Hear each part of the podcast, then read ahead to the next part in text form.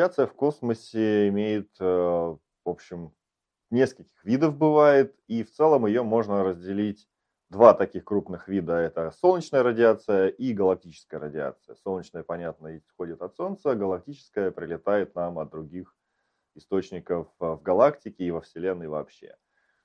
Э, солнечная радиация еще тоже можно, скажем, условно поделить на две части. Это, во-первых, радиация, ну, заряженные частицы в радиационных поясах вокруг Земли, и э, радиация, которая, в общем-то, с которой мы сталкиваемся, и потоки заряженных частиц, с которыми мы сталкиваемся, если летим там, на Луну, на Марс или куда-то подальше. А если, э, вот почему, например, Международная космическая станция вокруг Земли летает на высоте 400 километров. Если подниматься выше, там уже будут, будет первый нижний протонный радиационный пояс, он достаточно опасен, и, в общем, туда стараются не соваться, и поэтому выше там 500 или чуть выше километров людей стараются не запускать. А, при этом люди спокойно летали на Луну и, в общем-то, не встречали препятствий в виде протонного радиационного пояса, и многие задаются вопросом, почему.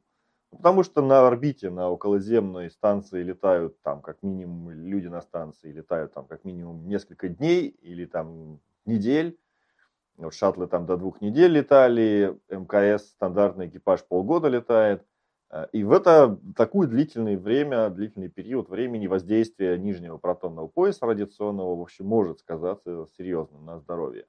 Если же мы летим на Луну или куда-то подальше, мы протонный пояс преодолеваем на скорости 11 км в секунду, на второй космической скорости, и по сути преодоление пребывания человека внутри корабля в протонном, э, там, в первом или даже втором радиационном поясе составляет ну, считанные минуты даже.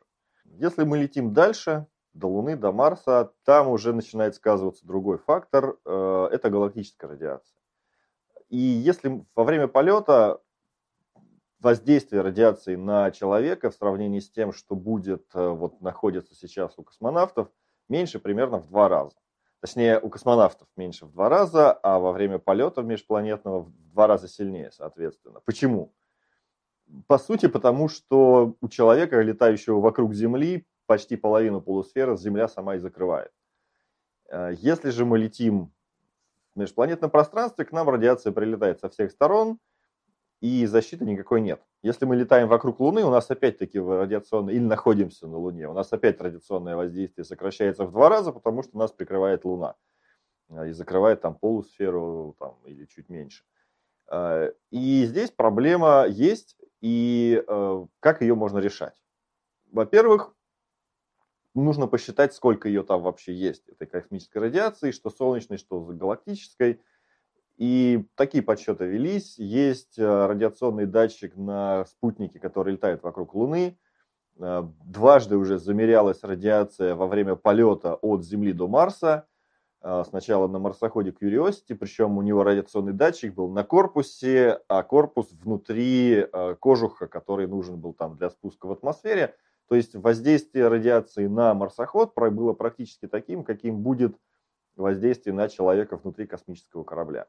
А, примерно похожие были, ну там уже без кожуха внешнего, но подсчеты были в миссии «Экзомарс», российский прибор на борту европейского космического аппарата Trace Gas Orbiter, который входит в программу ExoMars, точно так же считал радиацию, насчитал во время перелета, и вывод, что в первом, что в втором случае лететь, в общем-то, можно.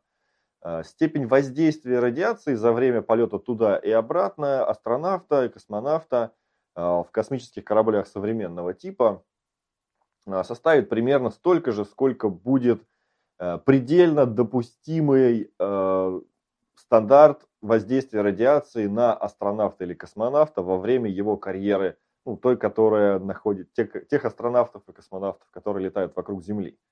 То есть э, вот сколько один космонавт или астронавт по нормам медицины может набрать радиационного воздействия в течение всего, всей своей карьеры, вот столько может набрать один человек, слетав до Марса и вернувшись обратно. То есть по современным санитарным нормам, э, по современным э, возможностям космической техники полет человека туда-обратно возможен. Ну, скажем, пока ограничивается только одним. Э, один раз туда сгоняешь, и все, в общем-то, уже больше тебя медики не пустят. Или можешь лететь с возрастанием угрозы ракового заболевания. Ну, в общем-то, это тоже не смертельно, не так, как преподносят там в некоторых э, исследованиях или в некоторых там популярных публикациях о том, что там до Марса долетит просто какая-нибудь там э, разложившаяся жижица или там с ума сойдут или еще что-нибудь, ничего такого. А, но даже это еще не все. Э, как я сказал, у нас два типа радиации. Один летит от Солнца, другой к Солнцу, ну, соответственно, с внешних пределов. А, и здесь, как оказалось, на степень облучения или степень воздействия на корабль или на экипаж в корабле влияет солнечная радиация. Это, в общем-то, казалось бы, все понятно, но она влияет не в ту сторону, в какую всем казалось. И получилось, что когда у нас высокая солнечная активность, частые солнечные вспышки, э, большие выбросы солнечных частиц происходят с поверхности нашего светила, тогда степень воздействия радиации на космонавта ниже. Потому что все эти потоки плазмы, летящие от Солнца, выступают экраном и частичным поглотителем энергии всех космических галактических частиц. А галактические частицы представляют наибольшую угрозу для организма, потому что они имеют колоссальные энергии, и от них практически нет защиты. Если кто-то слышал о том, что там корабль, нужно метр свинца, или там 2 метра бетона, или 5 метров воды, это вот про них говорят. А, и действительно это так. Но а, Сейчас, как к ним относятся с точки зрения там, защиты экипажа? Делают вид, что их нет. Поскольку от них невозможно защититься, рас, э, вообще не, не рассчитывают их э, способ от них защиты. Есть космический корабль, у него есть там герметичный э, отсек, у него есть теплозащита, есть э, э, там экранирующие элементы, есть на некоторых, вот на МКС есть защита от метеоритов – внутри космический корабль там обложен всякими приборами, с отсеками, ящиками. Вот. И все это является защитой от радиации. Это все хорошо экранирует солнечную радиацию, но не представляет никакой защиты от галактической. Соответственно, просто на галактическую не обращают внимания, относятся ей как к данности. И вот из-за нее как раз, летая возле Земли, мы получаем в два раза меньше чем во время полета в межпланетном пространстве, потому что Земля нас уже не прикрывает. То есть, когда у нас а у Солнца есть пики активности раз в 11 лет, э, цикл солнечной активности 11 лет, то есть э, раз в 11 лет, когда максимальная солнечная активность, как как раз было, когда э, летали астронавты на Луну, максимальная солнечная активность обеспечивает высокую степень защиты от галактической радиации, и именно в это время можно спокойно летать на Луну или на Марс и получать как минимум меньшее радиационное поражение, чем если бы мы полетели в солнечный минимум. А, я думаю, если вот сейчас э, НАСА там вместе с Роскосмосом, другими космическими агентствами планирует э, строить окололунную космическую станцию, она будет достаточно далеко от Луны летать, то есть ее Луна практически не будет прикрывать. И я думаю, вот там э, время пребывания людей, скорее всего, будет исчисляться днями или неделями, Э, и вот длительность этого пребывания, скорее всего, будут просто зависеть от э, цикла солнечной активности. То есть яркая э, интенсивная солнечная активность, мы можем подольше посидеть. Солнечная активность маленькая, тогда лучше прилетел, сделал там какие-то эксперименты, зарядил приборы, и все, и валить уже домой, потому что как раз радиация.